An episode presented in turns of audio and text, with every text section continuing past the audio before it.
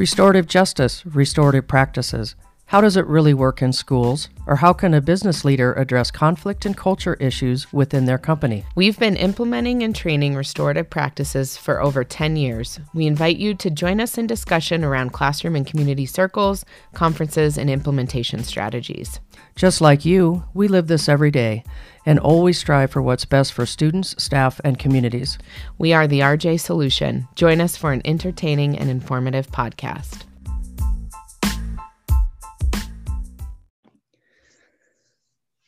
Well, welcome to the RJ Solution Special Edition.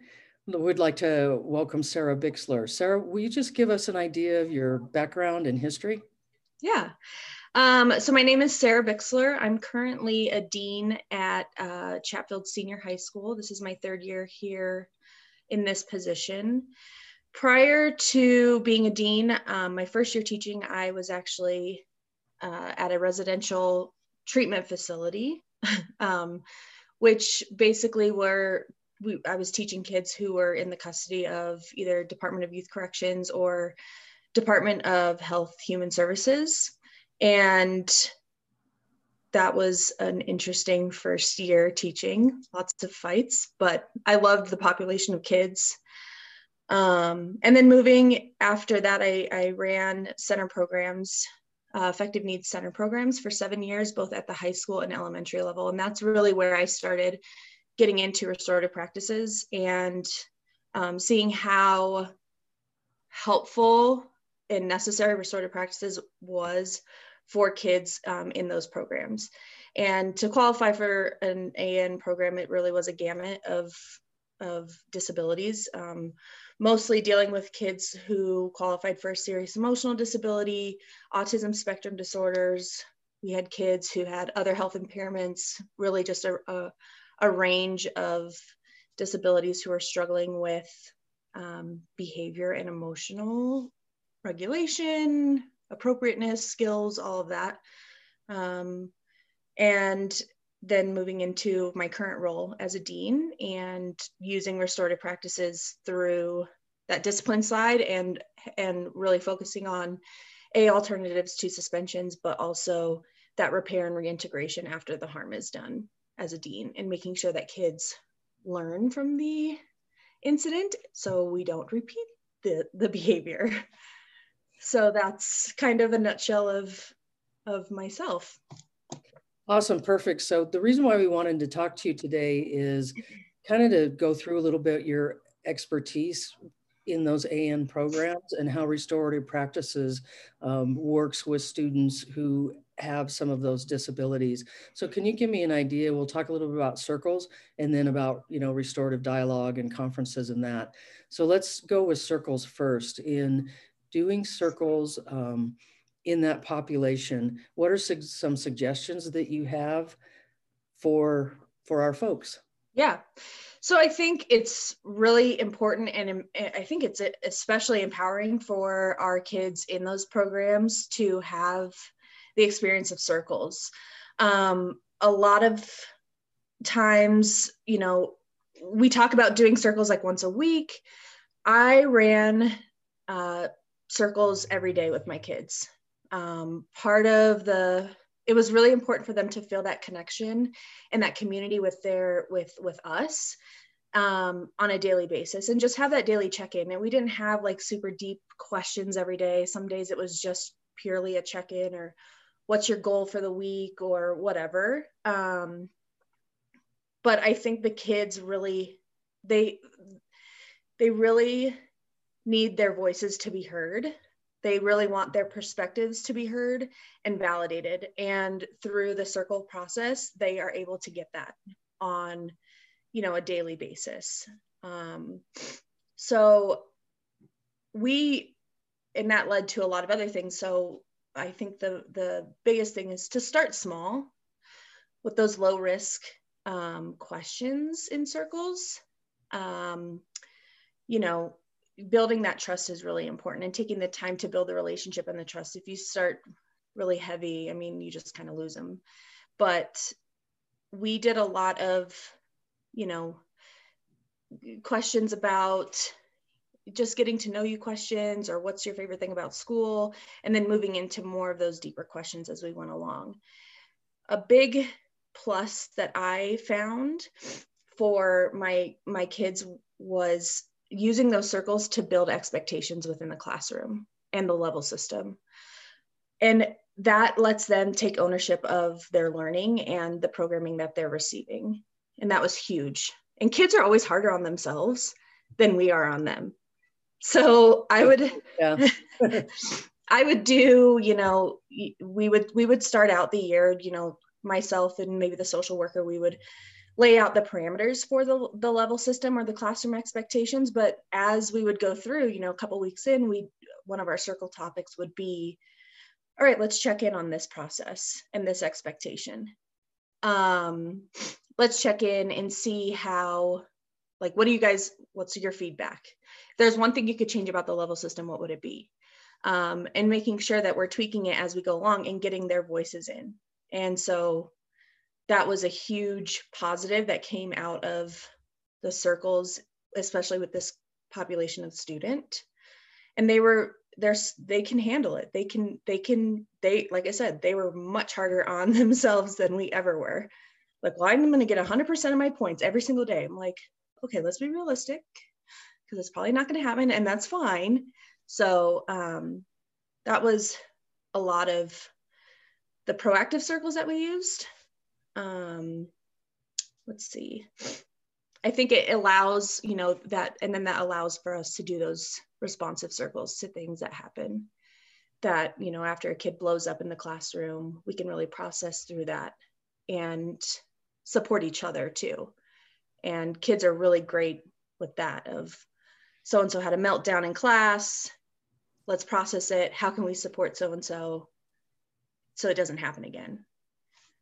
Um, and so really the difference would be that daily circle time, you know, 10 minutes, five ten minutes. I mean, in a center program, you probably have only a couple kids, you know, you, are not have, it's not 30 kids that you're going through every day. It's probably eight to 10 or 12 at the most. Um, and making sure that you are very clear about expectations at the beginning. We used a talking piece. So part of our check-in was um, we had all the expectations on like a talking piece, a piece of paper on a stick.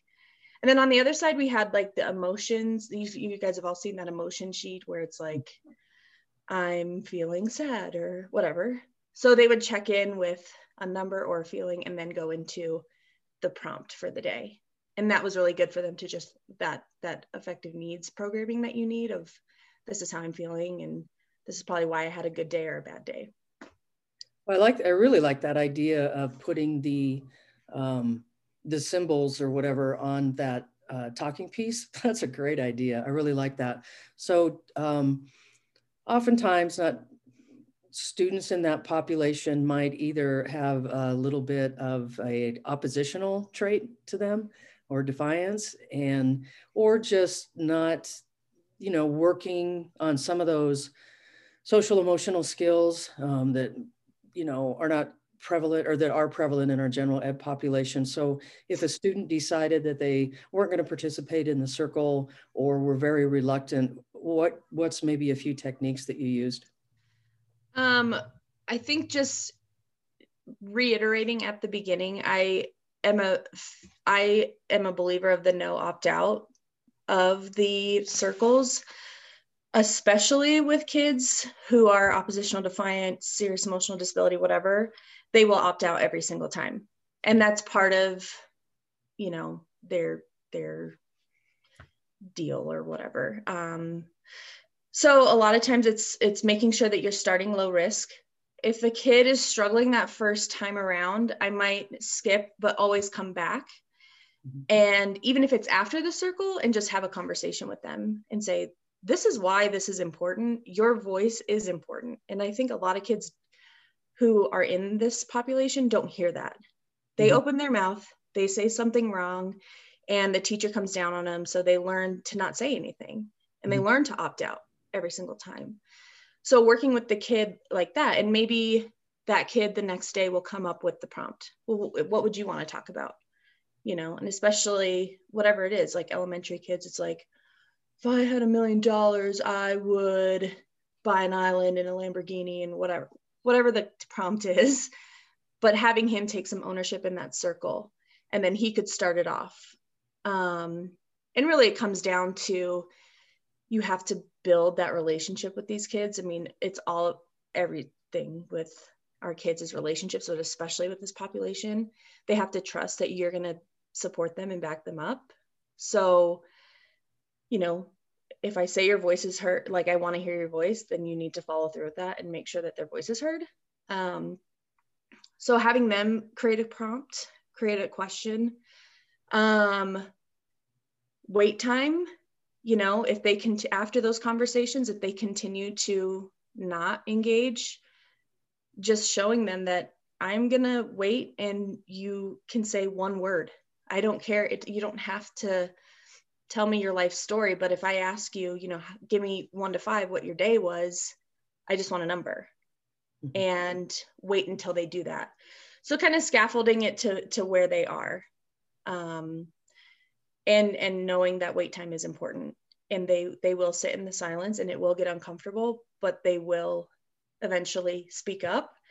And then they feel comfortable. And then typically i've had that happen and i've had wait time and i think you know i've waited upwards seven ten minutes. And then that kid has spoken and i never had a problem with it again.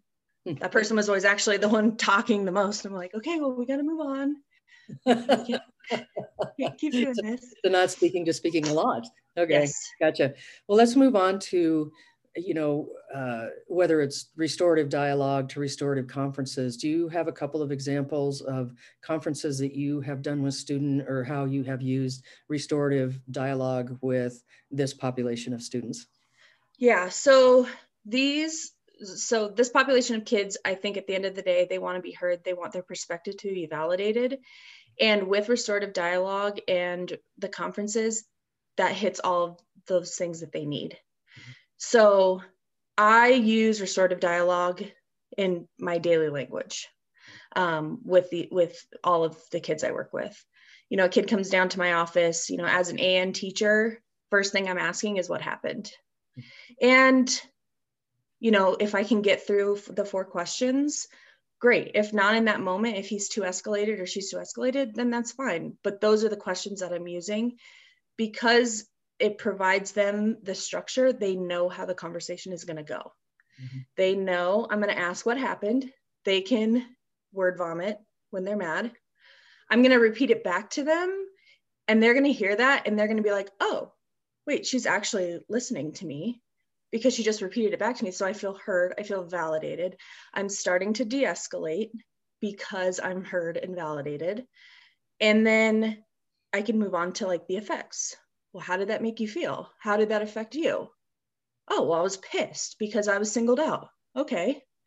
And then working through, so as, so using that restorative dialogue with, with our SED kids is so important because they need to, it provides the structure and then they know. And even like they'll make comments like, okay, so what's the solution? They know exactly how it is, but it works and it helps them. Um, they will come up with, I think I did a, we were having some playground issues in elementary school with some of my kids. And they came up with a system, it was around football. And so they were struggling like the fifth graders versus the fourth graders and it was a whole thing and my kids were kind of the the middlemen of, of both. So my kids came up with a schedule and they made the schedule and the calendar and the expectations and everything. That was part of the solution.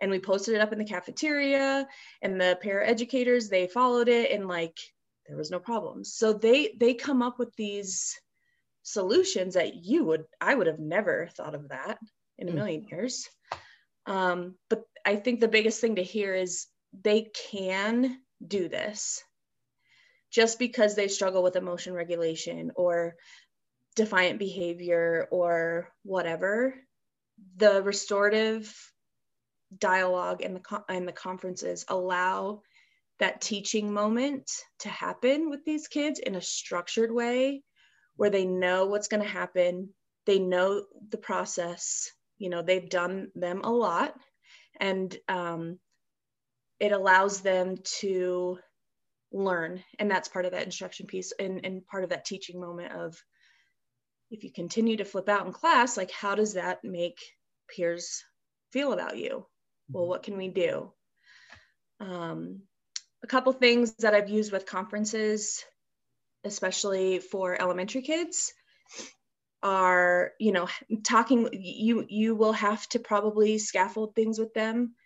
You might pre-conference with them and coach them a little bit more um, and walk through those questions with them giving them more process time you know it's not going to maybe go as quickly as another as a, as a different student um, and having nonverbal signals too and that's a great teaching tool just for kids with emotion regulation issues is i'm starting to get anxious i'm starting to get mad and you've already worked out that nonverbal with them. So whatever it is like if it's a timeout or whatever they can they can um express that and you can pause and and and, and check in with them um, and then move on or not.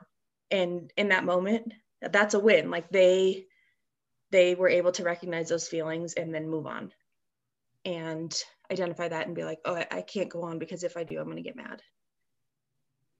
Awesome. All right. Well any any other last thoughts? Uh, that is some amazing information. Any other last thoughts on your part?